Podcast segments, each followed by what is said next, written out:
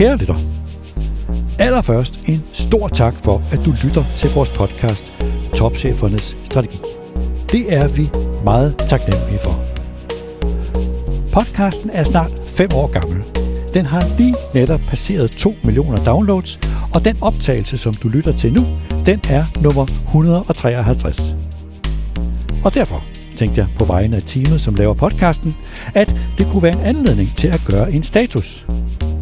Også fordi vi nu ser ind i et nyt år, og nu kender vi jo efterhånden hinanden ret godt, ikke sandt?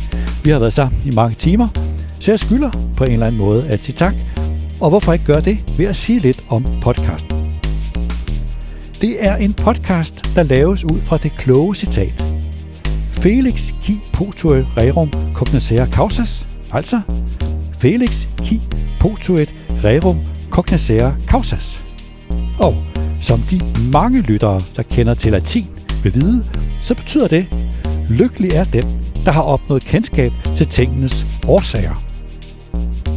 Citatet stammer fra Virgil, digter, som levede fra år 70 til år 19, før vores tidsregning. Et smukt citat, synes jeg. Så kort sagt, podcasten her styres ud fra nysgerrighed. Nysgerrighed efter at forstå alt det, der sker. Nysgerrighed efter at forstå den forunderlige kommercielle verden og de mennesker, der leder og arbejder i den. Jeg skal nok gøre det kort. Jeg er sikker på, at du har meget andet at tænke på her mellem jul og nytår, så her er en personlig status. Først om de temaer, som er vokset frem undervejs, og derefter et bud på, hvad jeg har lært af at arbejde med det her nye medie. Velkommen til Topchefernes Strategi. Podcasten startede med ideen om at blive klogere på, hvordan topcheferne tænker, når de arbejder med strategi. Deraf navnet på podcasten, og ideen blev affødt af en iagttagelse. Nemlig den iagttagelse, at vi tit hører om regnskaber, om at det går op og ned, om aktiekurser og om, at de også går op og ned. Vi hører også tit om, at eksperter mener noget om, hvorvidt topcheferne kommunikerer godt eller dårligt, den slags men vi hører ikke så tit om det, der ligger bagved. Om hvordan topcheferne tænker, om hvorfor de gør, som de gør, om de idéer og overvejelser, der ligger bag ved den værdiskabelse, som det alt sammen handler om. Og det er, synes jeg, det, der er det mest interessante. Så det var med den idé, at podcasten startede. I virkeligheden at stille nogle enkle, nærmest sådan elfoldige spørgsmål, og med afsæt i det helt grundlæggende spørgsmål, som er, hvorfor eksisterer virksomheden?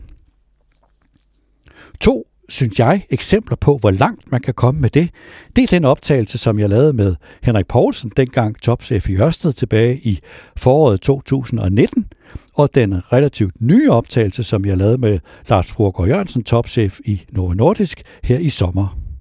Begge to om det med at få et formål et såkaldt purpose, og så en kommersiel forretning til at falde i hak og understøtte hinanden. Podcasten har efterhånden været igennem alle de store danske virksomheder, Mærsk, Novo Nordisk, Carlsberg og nedefter, og fordelen ved at være med i lang tid, den er jo, at når virksomhederne så skifter deres topchef, så kan man tage en omgang til.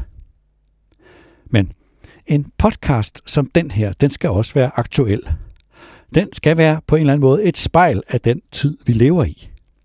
Og når jeg kigger ned over de 153 optagelser, så kan jeg se ikke færre end syv temaer, som i de bare fem år er rykket op på dagsordenen undervejs. For det første. Først så kom coronakrisen, hvor jeg talte med blandt andre Lars Feste, i maj 2020. Dengang var Lars Feste chef for Boston Consulting Group i Kina, og vi talte om, hvad de kinesiske virksomheder havde lært af corona. Jeg talte også med blandt andre Mads Nepper, dengang Grundfos, det var i marts 2020, og med Michael Løve, dengang Netto, og også om de muligheder, som corona åbnede. For eksempel reportagen fra en tøjbutik i Holstebro for tre år siden. Så kom det andet. Udfordringen med de pressede forsyningskæder. Og en meget vigtig diskussion dukkede pludseligt op i erhvervslivet, affødt af de pressede forsyningskæder, nemlig diskussionen om sårbarhed versus robusthed. At pludselig så blev der sat spørgsmålstegn ved 30 års industriel tænkning. Pludselig var mange års outsourcing af produktion, små lager, få leverandører, lange forsyningskæder blevet et problem.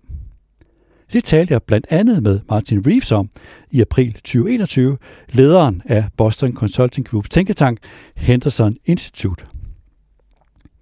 Og så er der det tredje tema, geopolitik.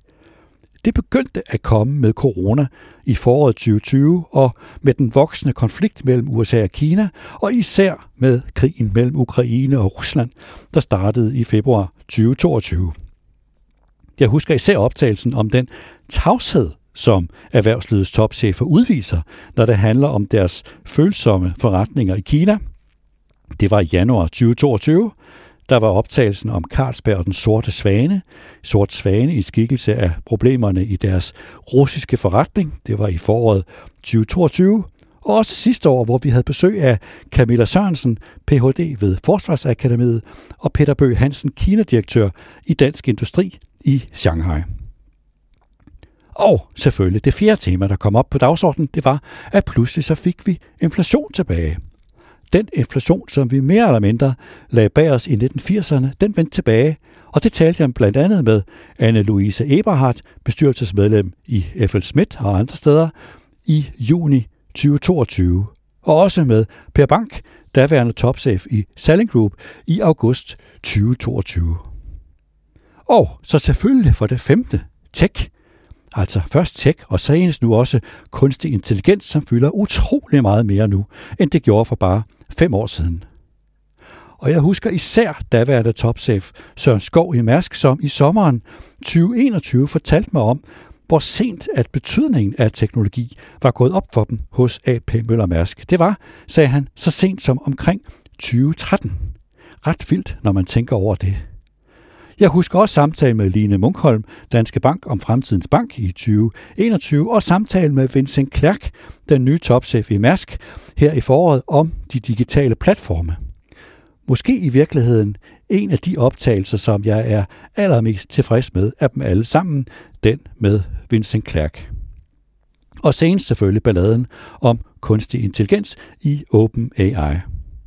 Og når vi nu er ved at se podcasten som et spejl af topchefernes dagsorden, så er der yderligere to virkelig store temaer, som også har været vigtige undervejs.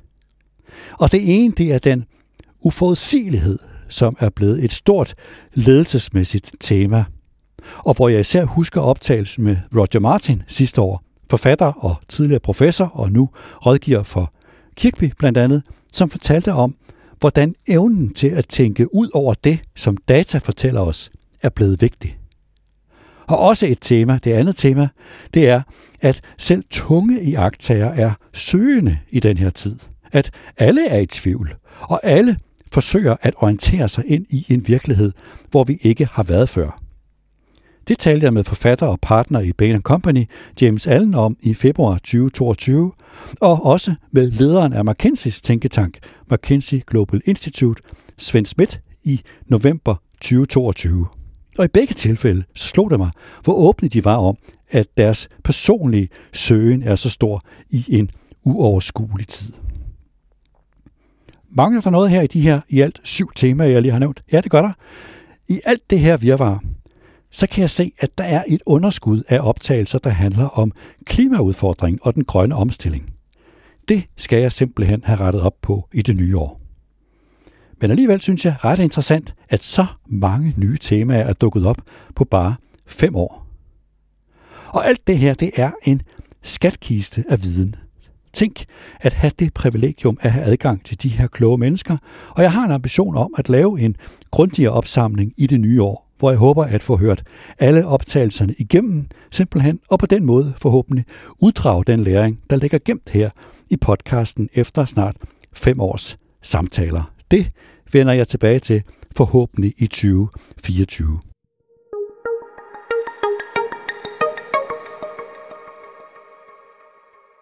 Og så er der det, som jeg har lært om det her nye medie med lyd. Jeg havde aldrig arbejdet med lyd før, da jeg begyndte at lave podcasten, og det, det kan man tydeligt høre i de første optagelser. Det var en skrækkelig oplevelse at høre sig selv interviewe. Jeg er ikke uddannet journalist og har ikke lært den faglighed, det er at interviewe, så det har været lærerigt også på den hårde måde at høre sig selv, men så må man jo lære det på den måde. Jeg har lavet mange begynderfejl undervejs, små og store, og jeg laver dem stadig. En af de mest pinlige, det var her i foråret, da jeg var ude hos Carlsberg og lavede et interview med Carlsbergs afgående topchef Case Hart. Interviewet gik fint, men da jeg så dagen efter afleverede optagelsen herinde til Peter Emil Witt, der redigerer mange af optagelserne, så viste det sig, Gud hjælpe mig, at jeg havde glemt at trykke på den røde knap. Intet af samtalen var blevet optaget. Det var ikke en sjov mail at sende til Kiste Hart, men han tog det pænt, og vi fik samlet op nogle uger senere. Jeg har lært mere, når det gælder lyd. Jeg har lært, at man får en mere personlig kontakt med sin lytter, end man får med sin læser. At man er tættere på på en eller anden måde, når det er øret frem for øjet. Interessant, synes jeg.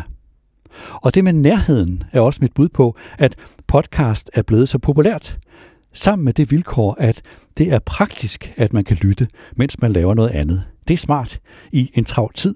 Og faktisk, for mit eget vedkommende, så må jeg bare indrømme, at jeg hører efterhånden så meget podcast nu, at jeg nærmest aldrig længere hører til noget, hører noget musik. Jeg har også lært, at sproget er lidt anderledes. Det er som om, at øret kan rumme lidt mindre kompleksitet, end øjet kan. Man ser det samme i bøger, som bliver lavet kun som lydbøger, forstår jeg, at der er plottet simpelthen lidt mindre kompliceret end i en bog, der udgives for at skulle læses. Også interessant, synes jeg. Og jeg har lært mere. Jeg har lært, at det ikke kun er de nye udgivelser, der bliver aflyttet. Det viser sig, at der er en lang hale. Sådan forstået, at gamle optagelser stadig bliver aflyttet. Faktisk er det sådan, at de første optagelser tilbage fra 2019, de er de mest aflyttede. Hvad har jeg mere lært? Jo, jeg har lært, at der også er lyttere i ferierne. Lyttertallet er lidt lavere i ferierne, men ikke ret meget lavere. Og eftersom at udbuddet af podcast er mindre i ferierne, fordi dem, der laver podcast, de skal jo også holde ferie, så er der faktisk mange lyttere at gå efter i ferierne. Det er derfor, at jeg i de sidste to sommerferier har forsøgt at lave nogle små serier. Jeg har også lært, at folk gerne vil stille op. Folk vil gerne være med i podcasten. Formentlig fordi de her får mulighed for at forklare sig bedre, end hvis de kun har nogle få citater eller nogle få sekunder til rådighed i en avis eller i tv. Det er endnu en fordel for det her nye podcast-format. Og det vilkår har jeg opdaget. Det gør også, at det er muligt at række ud efter nogle ret tunge gæster. Også udenlandske gæster. Jeg har nævnt gæster som Roger Martin og Martin Reeves og James Allen og Svend Smith. Udover dem har jeg også talt med blandt andre Felix Oberholzer G, professor i strategi ved Harvard Business School, Linda Yates, forfatter, Adam Bryan, forfatter, de to tech-iværksættere Tony Su, medstifter af DoorDash og Miki Kusi, medstifter af Volt, og også den daværende amerikanske topchef John Riccitello fra Unity Technologies, og så videre. Og så til sidst, når det handler om min selvevaluering. Podcasten er en blanding af interviews og så optagelser, hvor jeg taler med mig selv. Og når jeg skal evaluere mig selv, så fungerer det bedst med interviews. Det er jo altid en interessant person, der har noget på hjertet og noget viden at øse ud af, og det er mere tilgængeligt og også mere underholdende for lytteren at høre to mennesker tale sammen, end at høre mig tale med mig selv. Det er i midlertid et vilkår, at det tager tid at få sat de her interviews op og også at forberede dem, og der er også andre prioriteter. Så bare for at sige, jeg vil meget gerne lave flere interviews, og har også sandelig også planer om det, det er bare ikke, og det er ikke mangel på god vilje, der mangler, det er bare mangel på tid. Og jeg forsøger i de optagelser, hvor jeg taler med mig selv, at være omhyggelig med tidskoderne, som du kan se i de såkaldte show notes i din app, sådan at det er nemmere at navigere efter, hvad du har lyst til at høre. Det forklarer også alt sammen det her, det med tiden, at podcasten ikke udkommer sådan helt stabilt.